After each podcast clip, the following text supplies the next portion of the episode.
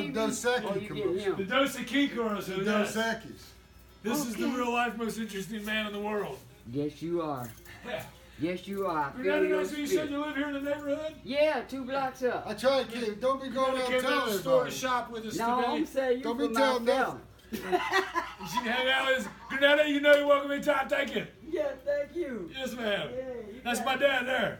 You got this secret place and games.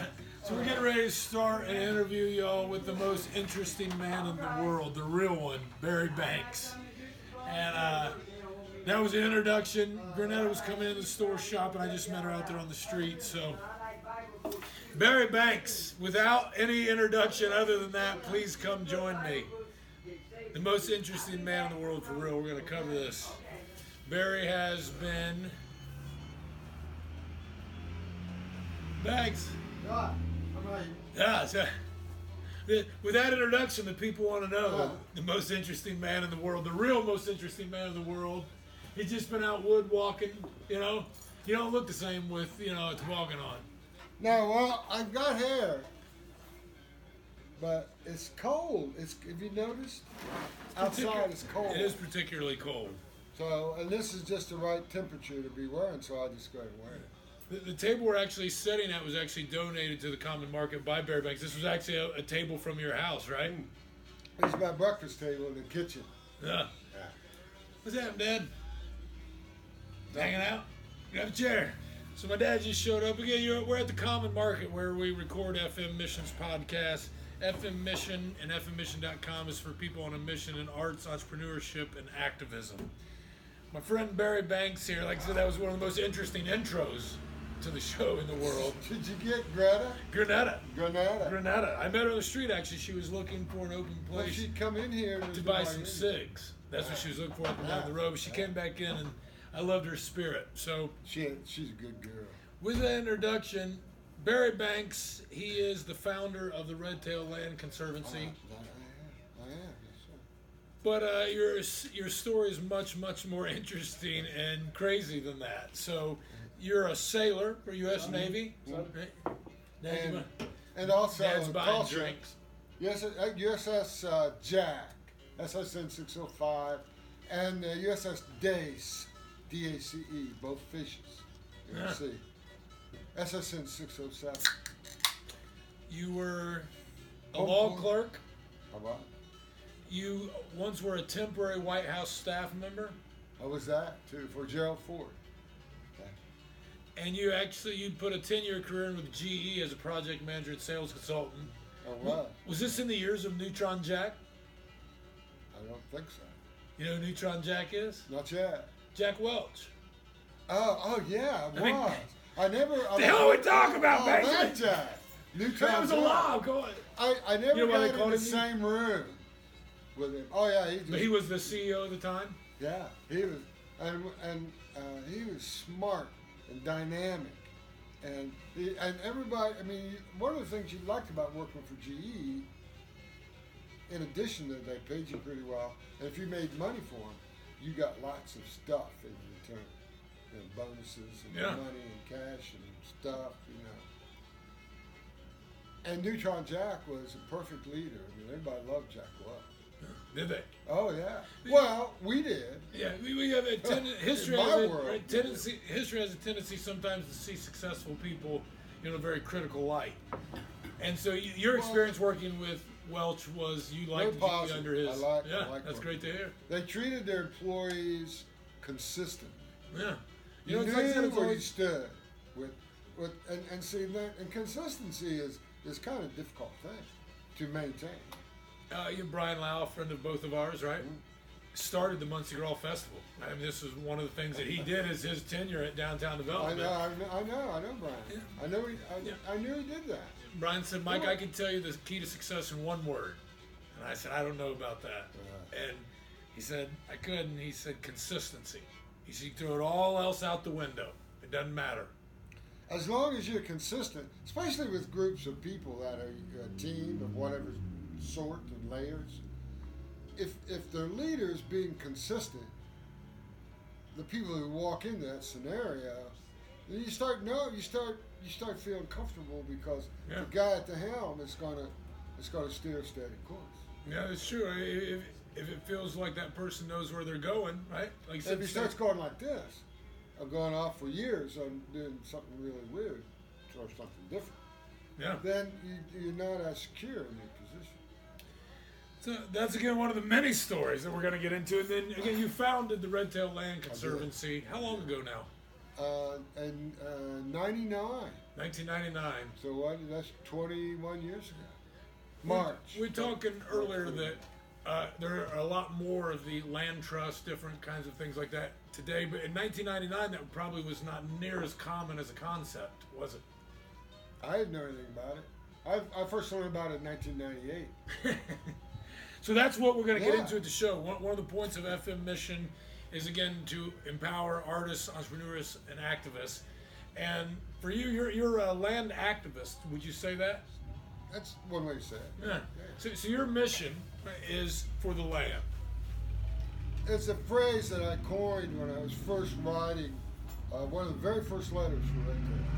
And I didn't know how to, I didn't know how to end it. And I'd say, you know, yours truly, you know, sincerely. I mean, what, what the hell are you going to come up with? At 3 o'clock, I was in my kitchen. I'm trying to figure out how to end this letter. Three o'clock a.m. That's it. A lot of those. And it, and it just dawned on me for the land. Wait a minute. Nobody there to talk to, but I'm going, wait a minute, that sounds pretty good. So I just wrote it down. It's for the land underscore. That's how you signed it off. The first letter. For the land, Barry Banks. While we're talking, I can hear some good bluegrass in the background. I'm gonna pause that real quick. Yeah. So that's how that's how I started using that, and I liked it. I liked the sound of it. I liked the cadence of it. I liked everything about that phrase. And so when we uh, when we named, we had the good fortune to go ahead and, and ha turn Red Tail into an entity, a real a real force in our community. And I use I never stop using that phrase. For the Your land. website for Red Tail Land Conservancy is fortheland.org. Yeah. That's right. And then uh, you have a consulting. I ran that into the ground, dude, a number of times, but it, it doesn't. It keeps coming back up. Well, I'm, I'm a big one of the reasons FMMission.com is FM Mission, right? There's FM Music and there's FM Media, but uh, FM Mission is about being on a mission when what drives you is bigger than simply um, the finance, and but not just the finance, right? I- If what you're doing is a calling more than a business, Yeah. that's Yeah. to me that, and, and that's what this is about is inspiring people. And so when I hear for the land, I have no doubt what your mission, but I know you well. We're going to get into all this, right? Is that is part of really who you are, Yeah. right? Besides the most interesting. You uh, so let's get into the most. So from that, we're gonna learn the story of how Barry's often been uh, told he is the most interesting. He looks like the most interesting man in the world, and I've drank a few Dos Equis with him. Ah, it's In just Folly Beach. Yeah. Uh, Christy Yeah. Barbara Williams said it's. I'm not. It was a contest who talked the most, and I'm not sure which one won. Yeah. But they both lost their voice. But they both lost their voice. You're coming off losing your voice now, I just I'm just regained my Singing voice. in the back room of the Common Yeah. Market in the Uh, studio. So, when then you got that, you got too much coffee, you got too much smoke, and you got the temperature change when it goes from like 60 to 29. Yeah, it See is. that? And you're outside, you breathe, and my vocal cords just they take a big. When I, when I was sleeping in the uh, teardrop camper in Charleston in the backyard, there was a couple cold nights that uh, I woke up and my voice was gone. But we'll get into that. Um, again, what you did, and, and that's what this part of the mission is. If somebody has a mission like yours, and I want to pick your brain on that and really get into details that uh, only somebody with you know 20 plus years experience Yeah. in land uh, conservancy work would know. And so going from there, you found this company. You've now retired from this organization, right? Yes, sir. And we were talking before this, and I thought something very interesting. I asked you what a land trust was exactly, legally, Now, and you said it's actually a nonprofit. four five hundred one c three. Right? So a land trust is a nonprofit that simply has a mission of land Protecting conservancy, land. Yeah. A- and as long as you're right, you you uh, you know, dot your i's and cross your t's. Right? That's It's really complicated, as most things worthwhile are, but we we decide on, on a mission, and, and, and next you had to decide how you're going to accomplish the mission. And really, you did it with Red Tail with two different devices. one, you acquired title of land, and two, you recorded conservation agreements on land that prevented any sort of development or disturbance or any level. I mean, you can write each want, and so there's really only two vehicles for accomplishing that mission, and that you just are just trying to take as many acres out of circulation, if you will, or keep them in a natural state, or keep them in production. Right. Sometimes Because there's eco production, right? I mean, there is eco. yeah, I mean the ecosystem that Or or there's land around. You have a natural area, and you have producing land around it. And if you can't acquire title to those adjacent lands, you do that too well, as a buffer. Well, and when we're talking about, you say we, and so you decided that you wanted to start a land trust, That's right. and so you- just said we, like we, we decided. What do you? I mean, how does that come board to of be? That's what I'm saying. directors, So you say a board of directors. So, Yeah. so how does this? How did you get a board of directors? Uh, I called a public meeting uh, at Minnetrista, and 83 people came. Minnetrista here in Muncie. Minnetrista uh, Cultural Center here in Muncie. Yeah, 83 people came. There was an existing land trust in Indianapolis called the Central Indiana Land Trust Inc. CILTI. And I called them, asked them if they would come down and give a presentation at Minnetrista, which everybody knows about, Right. to to public so for land trust. And they said, yeah, they looked at it as an outreach uh, presentation. But they've been at it for about 10 years. So they, and they're, they're some really smart people. So they should have did a presentation at Minnetrista. People, the whole thing was like nodding. Everybody just going, yeah. oh, yeah. And see, I, when I first came across the idea, I had been an activist at sometimes, a volunteer, a patron, if you will, to environmental organizations all my adult life. Period. Like one, take me an Uh, example. Sierra Club, You're right. So Sarah, uh, Defenders of Wildlife, yeah. uh, you were a supporter. Greenpeace. I did some missions with Greenpeace. Did you? I told you about this most interesting man in the world. I did, So, so so- tell me a Greenpeace mission, because I hear the word Greenpeace, but what does that mean exactly? what the hell did you Uh, do? okay. Jonah out of the whale's mouth. Uh, we put a plug in a discharge pipe, uh, Gary, on Lake Michigan. It's a big freaking. So plug wasn't quite as big as this table. But Now say that one more time. You Yeah, I said it. I didn't stutter. say it again. I want to clarify. You put a plug the size of this table. Not quite, almost that size. Well, thank you for clarifying. That one, you know, I'm trying to. In a hole in Lake Michigan. And no, no, in a discharge pipe from a steel mill in Lake Michigan. And people got arrested, people got pissed off. And we wanted them to be pissed off because we were pissed off because they were dumping shit in Lake Michigan. And And so you guys, you guys went and plugged the hole. Got arrested? Did you get arrested? I know, I didn't get arrested. Pe- friends did. Nah, nah. I They uh, let him go. I mean, Oh, let yeah. him do it. well, but, uh, well, yeah, so yeah. it- it's one strategy. Right? I told you this is arts and so the, those, activism. those are issue oriented. So you start out as an activist for land. Uh, Over time, that's what you love. for, for Welcome Alicia to the show. Yeah, for the planet. Yeah. Yeah. Hi, Alicia. Hello. It is, you are coming to you from the common. This is we're in the middle of our mission as we do this. So, so but so you started as an environmental activist. You and friends going and, And a patron. and a patron, And, and, meaning like again things like member and paid and, member and of things like Sierra volunteer. Club and a volunteer. Volunteer. Volunteer stuff. What's some of the volunteer work you did to get in? Well, I was on a conservation committee. that I was chair of a conservation committee, and we talked about that earlier for the local Audubon. Yeah, we'll, we'll get into that because that's a whole story. But we'll do that a little bit. So you were So that kind of stuff. I mean, I, I was capable. I had skills where I could, I could do clerical work. I could do public speaking. right. I could do a number. I could do legal work. They say it I could draft legal. I mean, almost looks like I a had a skill set that I could do a lot for an organization think my handwriting of any sort. I just chose to do it I know I could. with environmental organizations.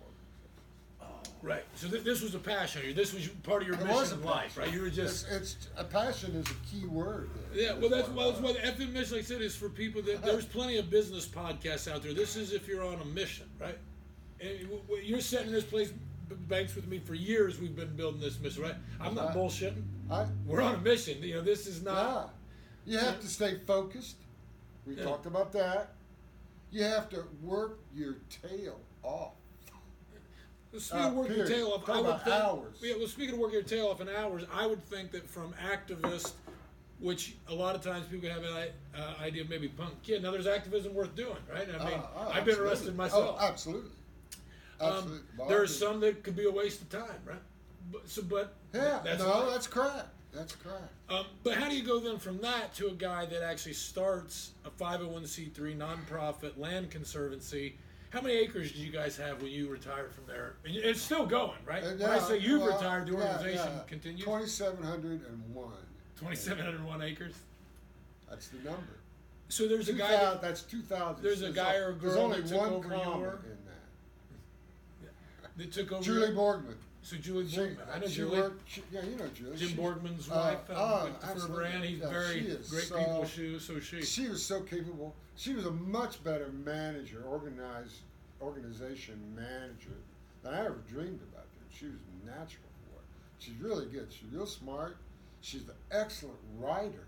So she's the executive director. She's now. the executive Yeah. director now.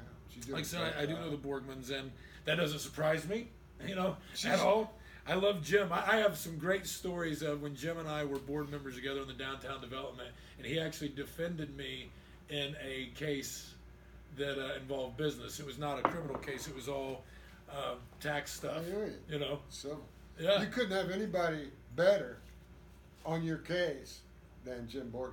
He- I was he's a real thankful, and, and for whatever reason, I- you know, Jim just believed in me and my commitment to downtown. And so I said, Jim, I don't know what's happening, but I need to talk to you. And he said, It's okay, I got you. That's a whole other story, but that's a true story. The character of Jim Borgman, he never asked anything, never made a, a, He a deal of it, right? He is so low key. Yeah. He is so low key and so capable at the same time. He really knows his stuff. And uh, you know, I, I used to. I- that's a great my first office, capable. red, the, the yeah, the, the first Red Tail office was in the uh, Ontario or Muncie Power Products, excuse me, Muncie Power Products building. On the first floor, it was a, literally a broom closet, but there was enough square footage to put a desk and a, and a bookcase, pictures, files, a couple of pieces, you know, uh, uh, copy machine, fax. I wanted it all in one deal, and so When 1999 was a different world. you know, we got that office uh, 13 months after that first meeting I talked about. Yeah. So yeah, if you're Thirteen administrative. months after that first public meeting, we had raised enough money to get an office and hire a full-time staff person. And I'm told that that's just It sounds like it. I've been at so how when you One say year, that you raised 13 months. so yeah when you say you raised the money yeah how did you do that right? grants. I Where- where do you even start? Yeah, I know. Where well, that was. It was like it came. It started with you're going to have to do this all volunteer banks, and I was told this by a board member.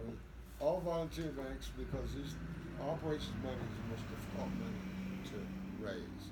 And you know what I said to him? I said, "Well, I'll bring it on. I got time. I'll do it."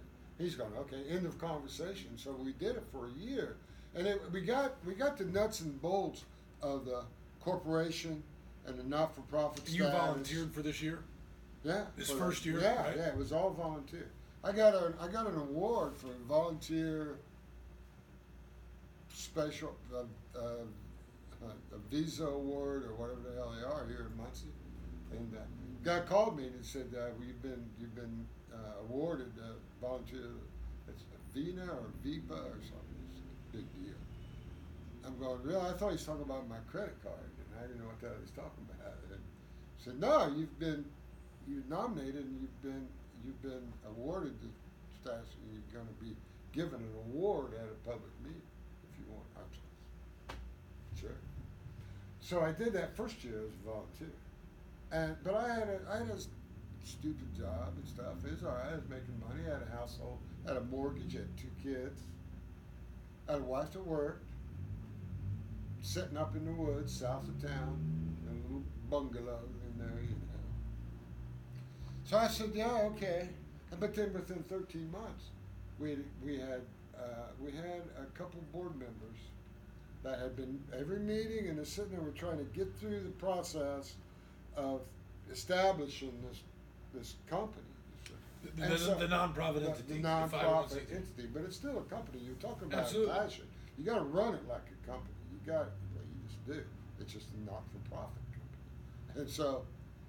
I want you to he- explain that right after this, but go ahead. But he so he told he went out with me one day. His name was Charles Mortensen. Charles Mortensen, Ball State professor. He, he says, Banks, uh, what's the low, what's the lowest amount of money you could take for a one year salary? Well, I hate those questions because they don't give you any numbers. I said, well, whatever it is, I'm going to have to talk to my wife she we ran the budget. We we had a budget and we weren't, and I had you know. we Like I said, I, you- you're not independently wealthy. no, Right. absolutely not. And, you know, some people think that I am. You know what? I didn't. When I first met, I met Barry at Doc's Music Hall many years ago, and Miss Cheryl Crowder said, "This could be really good or really bad." No shit. And- That's exactly right. You're right. I would have thought maybe you were wealthy, right? A Yeah, wealthy yeah, landowner. Do people think that sometimes because No, of the land trust? That. No, I. I Because you don't actually own this land, No, right? Barry hell Banks, no. right? Hell no. So explain the difference. What, what a land? So you don't own any land like in that The way, company does. right? Company owns it. But that is not. all I'm all I'm getting out of it financially is a salary. right. Period. Just like any company. If Just some like if any, any company just like any executive. So, so, so, so there's probably Well- people out there wondering, well, how do I, how do I create an idea like that and then get any salary, right? I mean, how does that, how do you do that? Yeah, I tell you, of the keys to that starting that soon was the board of directors and the people on the board of directors. So, so this There is wasn't, they, and people. they not uh, some of them were, but not all of them. Most of them weren't wealthy people, but they were connected to different uh, foundations around town, and they they regularly spoke to. Right, and, and they shared the vision of land we, conservancy. we all shared it, and the thing of it is, and here's and here's the key to what happened to Redtail, is that there were people in those organizations at the top in the corner office of those organizations that were already supporting a land trust in a huge way. Period. Huge, six digits. right. So yeah, th- this is one of your differentiators, correct? And so That that's right. So so when they said, "Oh, you got this, you got this dude that's going to start a land trust in Muncie," well, let's see what he can do.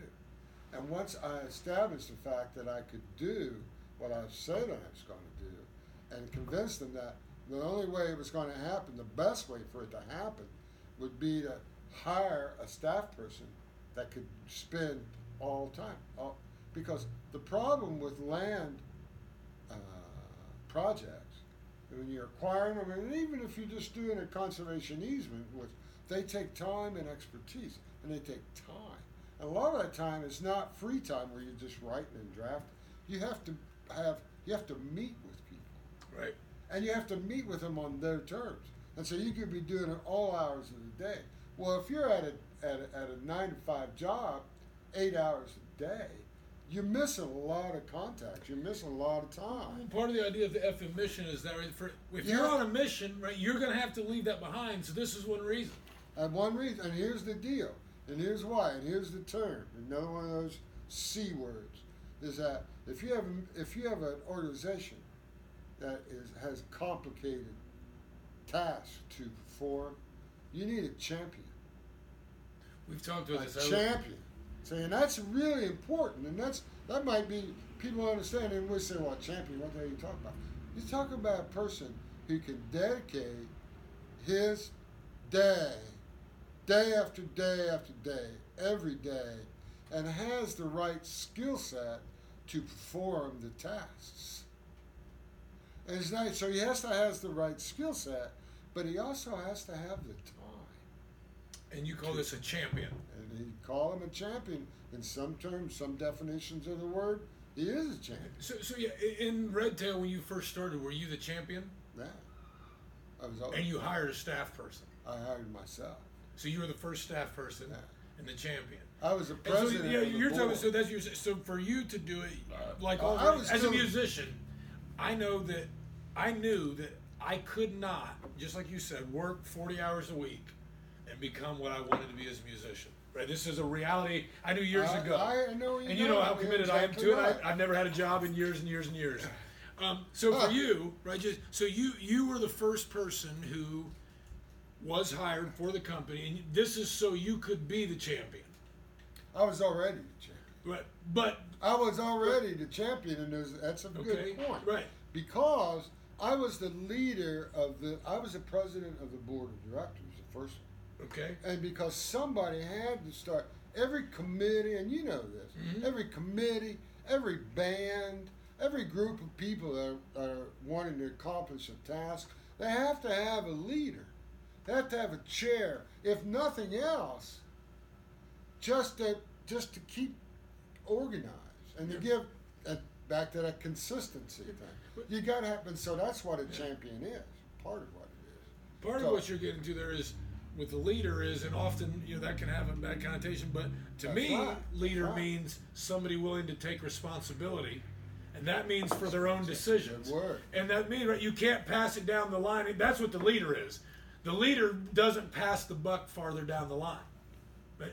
When it all When- when right when the shit hits the fan, the leader says, "I'm the leader. I'm on." in charge. Ah. If we don't make it, it's my fault." Talk to me. Right. Why, do we have an issue? Okay, well, let's have sit down. I'm the Right. executive director, or champion, and you have to have you have to be able to sit and listen. One of the skills that sometimes is overlooked uh, of a champion or anybody, a successful person, a musician. Right. You have to be able to listen, and you have to focus. I mean, you don't have to just be able to give them one ear and half of your brain. You have to be able to sit down and listen and think about what a person is saying. That's what listening is. Right. And a lot of times you'd be hearing what people say, but you'd be calculating what you're going to say back. Where did this matter in your pursuit of the for the land and the, the red tail mission? Well, because you had to talk to a number of kinds of people, one of which, one of the funnest kind of people, one I enjoyed most, was talking to landowners. And not only land, landowners for the first time. Because you just ask them a question. I had a question. We talked about this. I had a question that early on I would I would ask if somebody called me about land or I knew about land, I called them. So let's go walk the land. That was the first question. And if they usually say, well, yeah, okay, meet you there. So I did. And so it, you walk and you and you have a conversation. You start this conversation. You walk around this land. When, a, fir- when I had time, when I, it was my turn to ask a question, whatever that was, I would ask them, how do you see this land being 50 years from now? End of question. And let it go. And that would, mo- more times than not, most times, it was, well, they would have an answer to that. And that's where you had to listen to. And that's when you had to listen. Because Really? why? I mean, That's right. For the because people listening. what, because it was valuable information because they were the owner, and they and and they had a concern that uh, uh, uh, of the future of this land, and if you were going to get anywhere with them, you had to understand that and know it and see if what you wanted could could could be coordinated with what they wanted. And a lot of times it could. But but if you didn't know what what their long term vision for their land was, you're just shooting the breeze. right? Yeah. And so what you're talking about is, especially if you're trying to get your mission accomplished, one of the things I think you know, you're touching on here is nobody can do it on their own. Right? You're going to need the Oh, that- cooperation of people, right? that- if you're that's a doing, you fact. need landowners at least, right?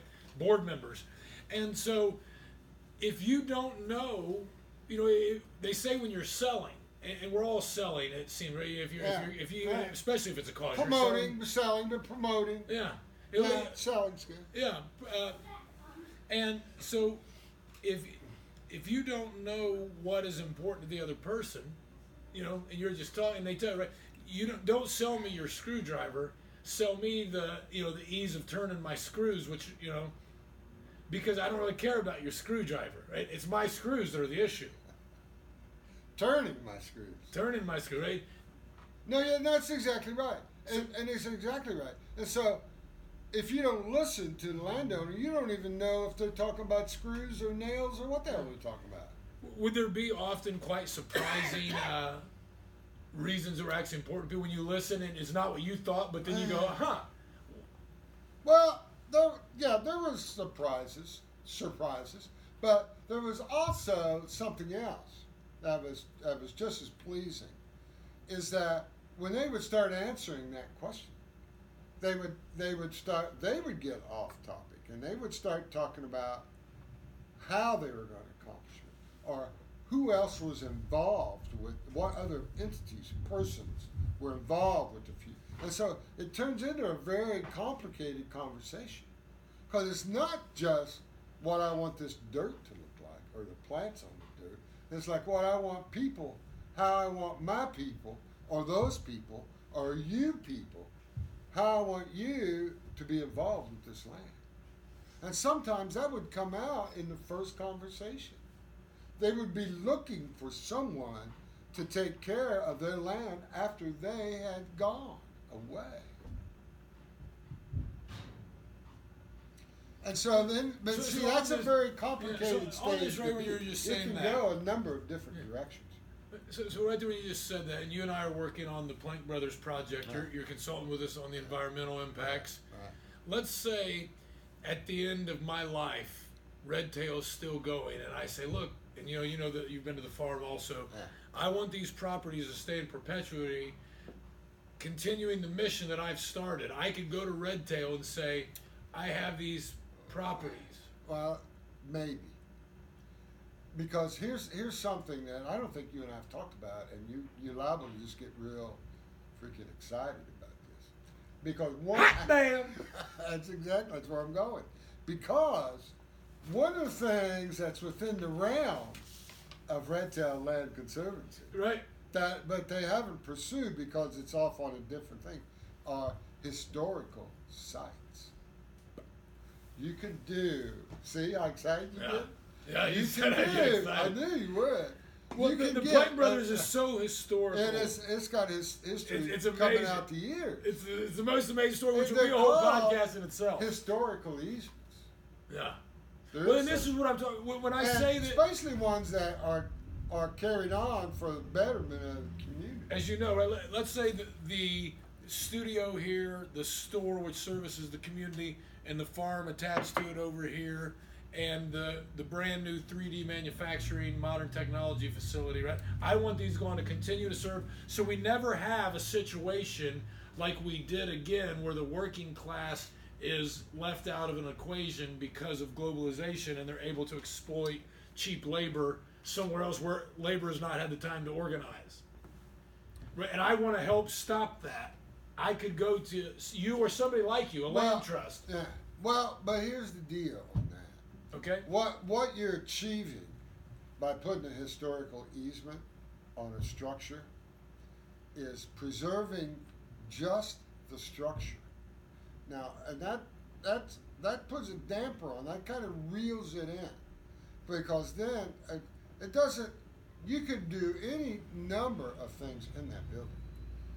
You could have the the roof fly off the building. You could have the doors fall off. The, you could have cracks in the concrete. You could have a lot of things happen to that building, and then the historical easement would come into play. But what you have inside that building operating, be it a press, be it an auto, whatever you have inside that building, that's got little to do with the historical easement. That's why I asked the question. That's why I give you that answer. Makes sense. So, uh, wrapping that up, give us again. The so you went out, you found the board from your That's it. initial meeting. So you, you I put out the networked. call, I right? networked. I made a I made a ton of calls. You, you personally Went made a ton of calls Yeah, before the first meeting. That's called network. Oh, Right. uh, after the first meeting. So how the But I fir- got a so you, list- you've done the first meeting. You just put it out there in 1999. There They was showed social up. media. What'd you do? I got names How'd and you- numbers.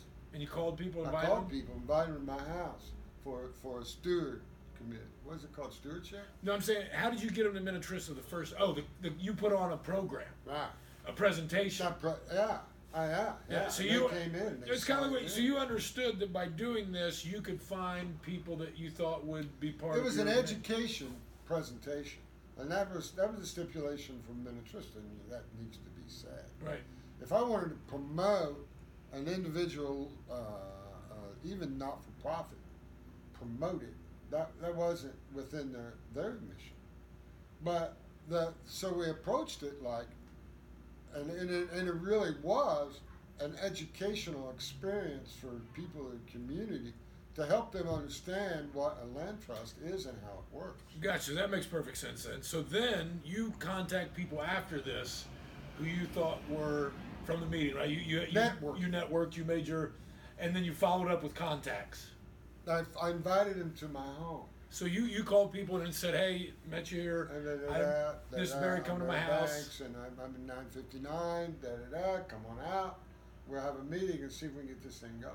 And uh, had about a dozen of them come out. And from there you And you formed, know some of them, Yeah, and from there you formed. I mean, you can tell them if you want to. It's a great story. Or not, it's Brian Gordy's one of them. yeah, it's amazing. I love Brian Gordys. was in on it. Jenny Gordy, I love you and all your family. Uh, absolutely. yeah.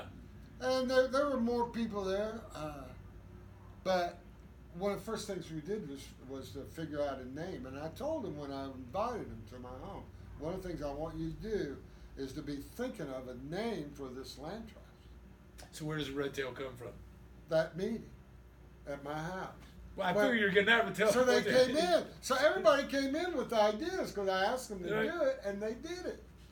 And my idea was the red-tailed hawk Land Conservancy of East Central Indiana found, you know, it's like Hey, three. have you ever heard about the like Plank Brothers. Bike Company, Urban Too Farm many. Recycling? There's too many damn syllables.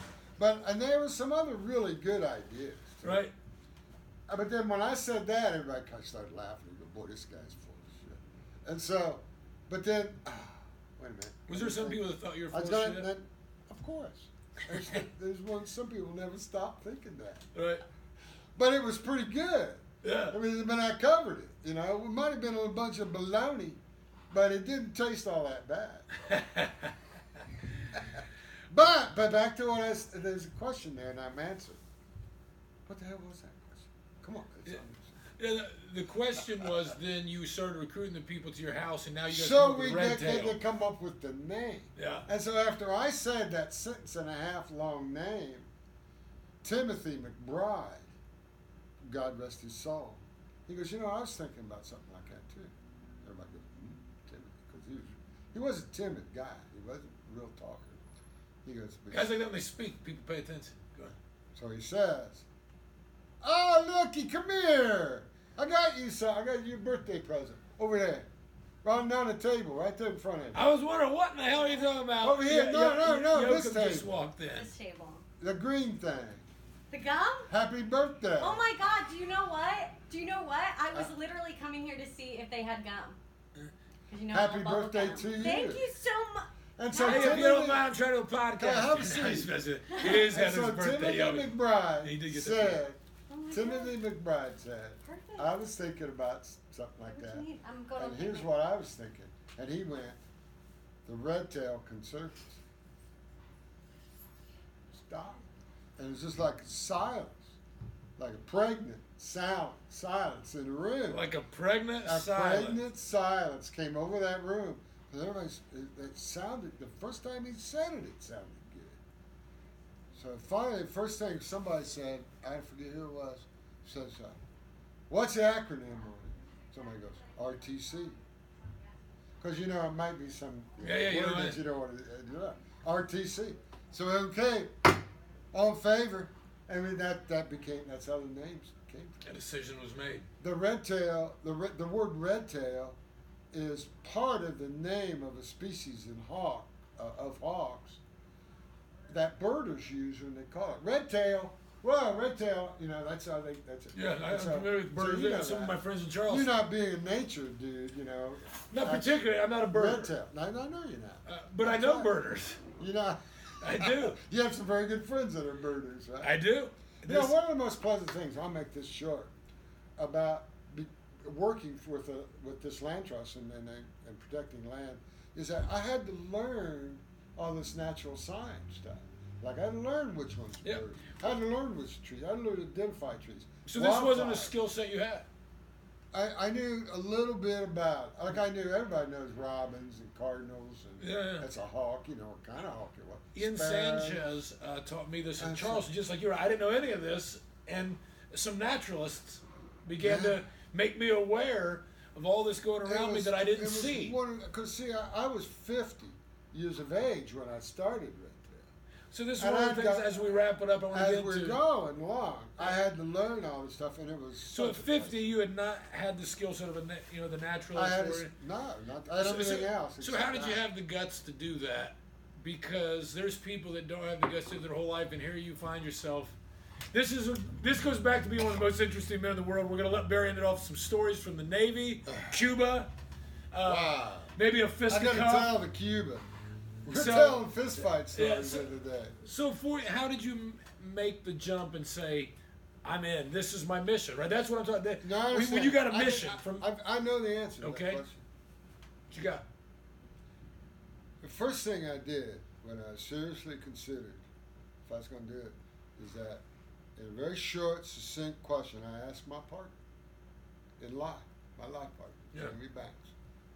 I told her, I says, I said to her, I said, uh, Jamie, I think I want to start a land trust.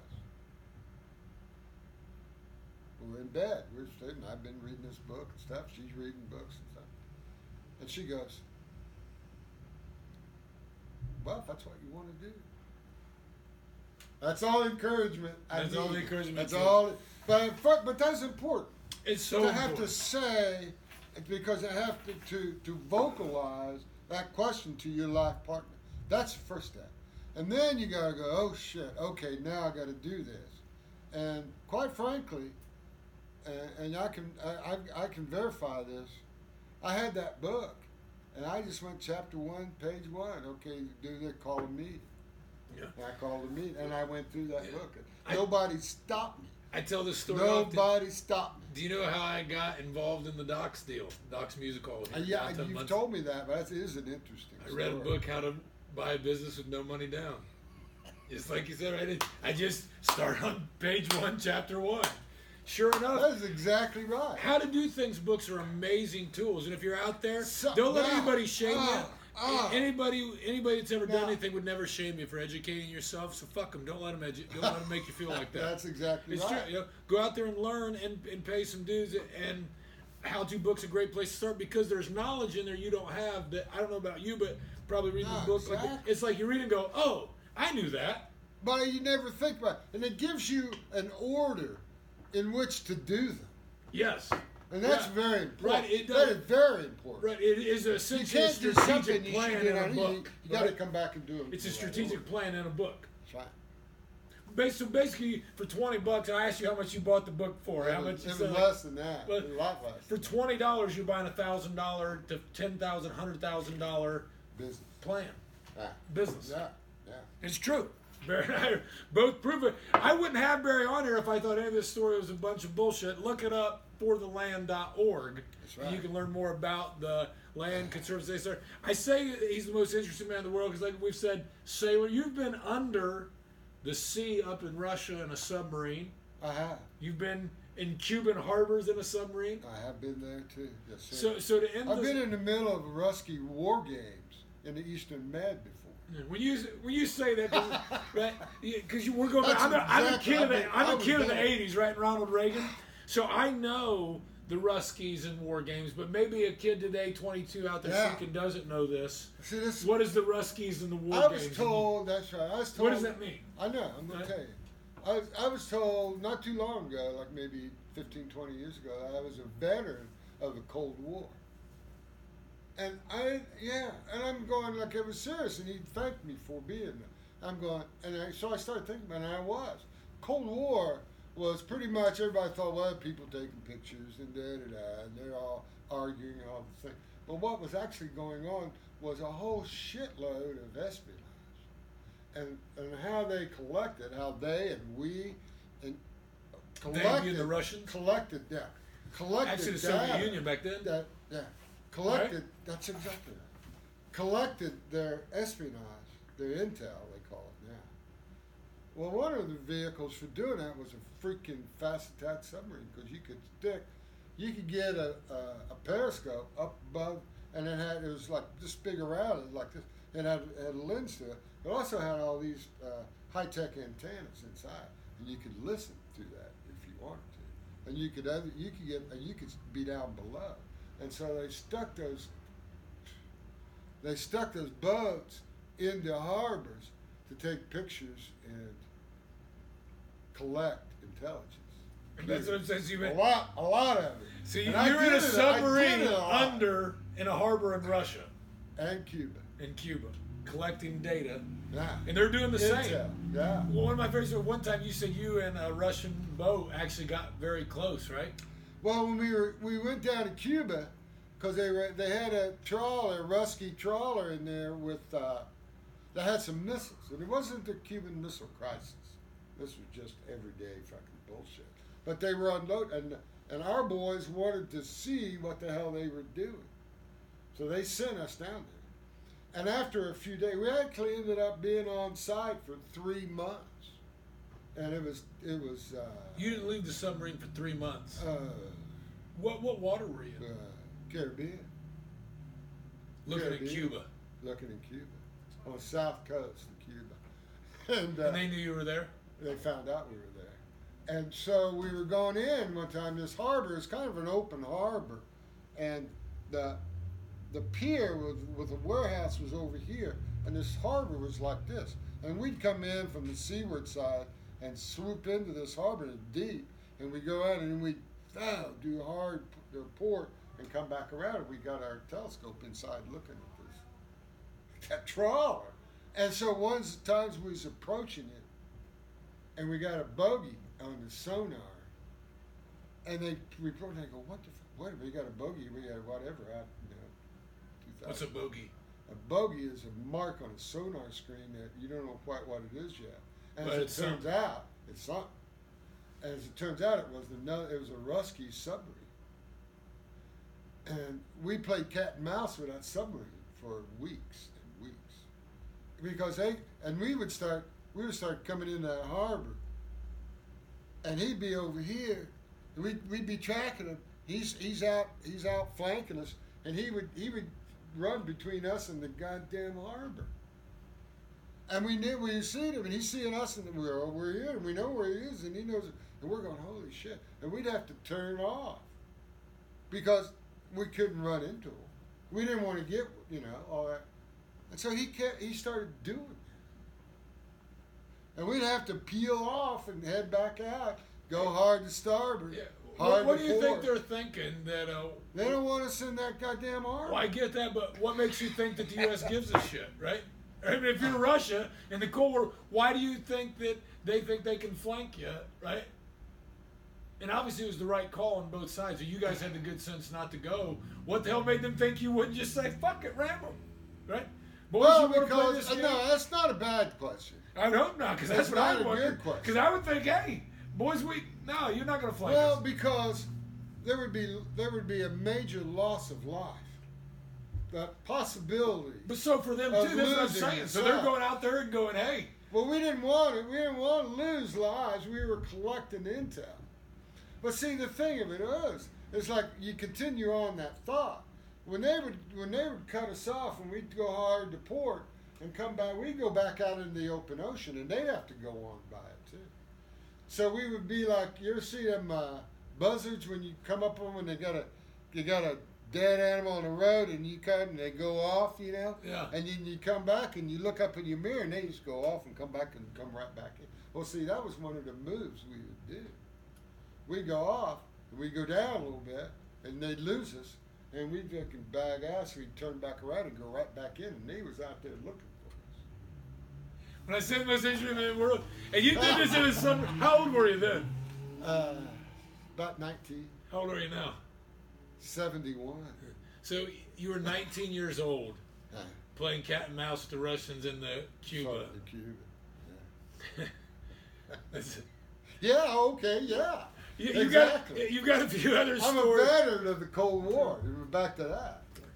You got a few other stories I probably shouldn't tell on the cast that we've enjoyed Yeah. sharing over the years. Yeah.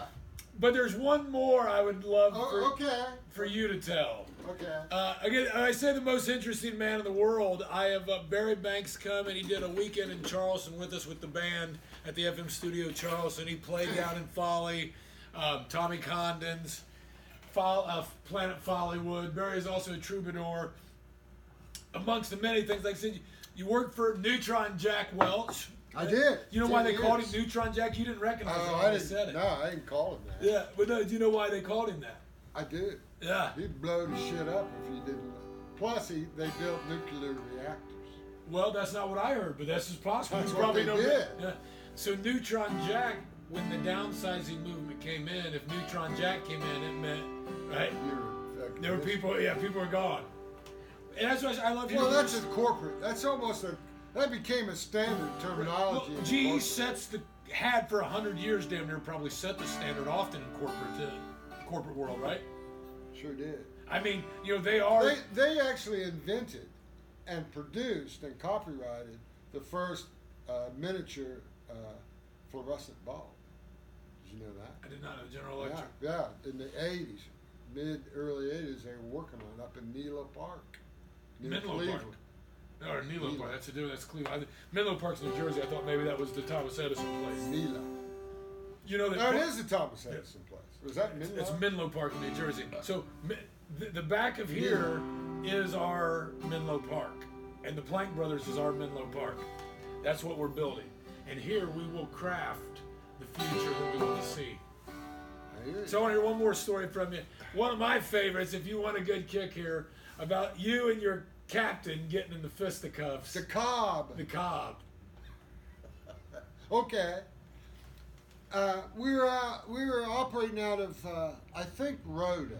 I might have told you St. Croix, but I think this happened in Rota, Spain. And we went out on Liberty, and we went into these these bars, these slanky, you know, slimy bars, and and trying to get drunk and laid. You know, we were saying. You're a 19 year old sailor. a 19 year? old sailor. Uh, 1968, 67, 68, 69. And so uh, we were in this one place and we sat down, we looked across the way, and there was the Cobb, chief of the boat, senior enlisted man on our man on our boat. We're sitting over with some of his buddies. And so we go, hey, Cobb, what are you doing? He says, yeah, come on over here. It's me and one of my buddies, Brian, Brian Bowley. Barry Banks and Brian Bowley. B-O-L-E Weiss in Cincinnati. So we go over and sit down. And we're talking, drinking and shit. We're sizing up the place. And we said, look at what's Brocious doing over there. There's this shipmate of ours. He was a dumbass. He was, he was not social. He was socially retarded, exactly. He was a pretty good mechanic, but that's about it for Brocious. Well, he was sitting in a corner booth, had three or four babes sitting around him, and these and these uh, Spanish dudes were starting to gather around. And the chief said, and we started saying, "Oh shit! Look, Brocious going to get beat up again, that dumbass." And so, chief says, Cobb says, "I don't worry about guys. I can kick anybody's ass in this bar." And I said to the chief, "Oh yeah, present company excluded, right?" He goes, "No." I'm going. We're going to have to get back to that. And so we did. Later, we just let it go. I said it and I meant it. You know, he's an old fart. You tell me kick my ass, he, you're going to have to do it. And so we, we stayed in that bar real late, of course. In and out is fun. And then we went out to this other joint out on the plains. It had been raining and stuff, you know, and there's this other uh, stucco, low roadhouse looking place. And we went out there and drank some more, of course, till the early morning. And we're sitting out there drinking and talking to Cobb. And Cobb says, You remember what we were talking about back at that other joint there? I said, Yeah. You said you kicked my ass. And I said, You couldn't do it. He says, We want to step outside and just find out. I go, Yeah. Okay, let's go step outside. We'll do that. So we did. And I had this really nice jacket on. I got a nice jacket on now. I bought this here. At the common market, it's true. And I said, hold on, hold on, hold on, hold on. We're outside. It's all muddy and grassy and shit.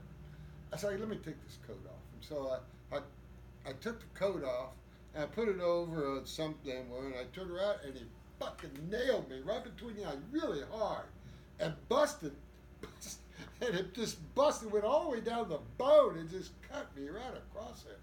But it didn't knock me out. And I grabbed him, and we went down in the mud and the grass and shit. We're wrestling and scratching and yelling stuff. And before we got up, some of our shipmates got were privy to what you know. So fuck, they're out there, and they came out and they pulled us apart. And we were all, I had blood running down both sides because he had fucking nailed me. And so he told me later, he said, Look, Max, let me tell you something. You're going to get in a fight.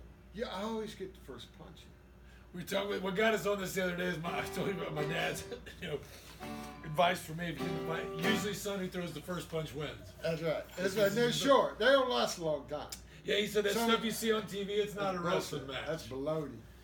So, so, so then, so we, co- uh, coach, yeah, the, the Cobb told me that. He also said, okay, look, son, sailor, whatever the fuck he called me. He says, we get back to the boat, we can't, we gotta have a story, because we can't tell people like you're, obviously I'd been in a fight. And he was scratched up pretty bad too. So he says, here's what we're gonna tell. We're gonna tell him you and I and Brocious and these all we got in a big fight with a bunch of Spanish dudes. Okay? I'm going, yeah, I don't care. Because well, and I didn't really think too much about it at the time, but if we were back and it got around that he and I were scrapping, that not only would I be in trouble, but he would be in trouble too. He would be in more trouble than me because I was just a freaking radio man, you know. So that's Yeah, you'd have been in Big Joe B. Right. Somebody would have been pissed off. He was fisticuffing. But he dropped you. Yeah, he he knocked me down, but he didn't knock me out He's- because I got back. I'm scrambling. He went after me, but I had him, and I fucking turned him over. Yeah, because I wasn't done. I wasn't even phased. I just got cut. I got nailed. Yeah, you're an old Indian, but you've been hitting the nose before, haven't you? It hurts like hell. So then we got back to the pier. It was like it was almost reveille. It wasn't quite reveille, and that's important. And you know why? Because uh, there's a, we got a cab back to the to the gate and went in. and We were walking down the pier to the boat. Here's the chief. He's all muddy and dirty. I got this nice jacket on, but the rest of me is muddy and dirty. I'm still cut like hell. I got a deep cut. And so we're walking down. As we start walking down the pier, as another taxi pulled up. There was some of the other guys on our boat as doing the same thing that we're doing, is out drinking all night. They're getting back just before muster. And so they caught up. We let them come and said, "Hey, what you got Jennings and all them guys?" And he says, uh, "He said, what the hell happened to you?" Cobb says, "Oh yeah, Banks thought he could kick my ass. I had to show him." I said, "Hold it, hold it, hold it, Cobb. I thought we had a story on this." He goes, "Ah, yeah." He said, "Give me shit." And I, I, I launched from about five foot away and just did a fucking haymaker. Put your jaw in. I won't hit you.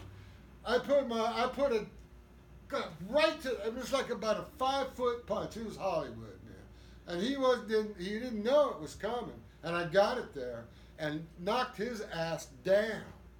And people are going, they go, what? We're, we're on the goddamn pier. We're like 50 yards from the boat, and I just knocked the fucking cob down. And I started to go after him. And I actually, I was yelling at him. I was kicking him and shit, and yelling at him, telling him to get the fuck up. And my buddy, Brian Bowley, he dragged my ass back to the boat. And on the way back to the boat, they started collars. You have to stand and, you know. And so I'm going, hey, we got to do collars. He said, shut the fuck up, Max. And he dragged my ass back on the boat and stuffed me down the, and said, no, you just stay the fuck down there. And I started understanding once I came down. But the Cobb told me that. Cobb told me, and he pissed me off again because he did exactly what he said he wasn't going to do. First goddamn shipmate, he saw, he started talking his version of the fight. and I said, hey.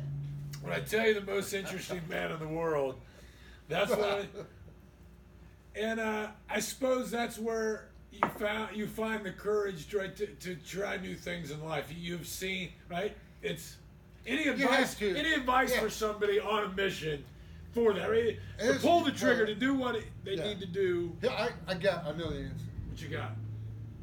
You have to have. You got to define this term.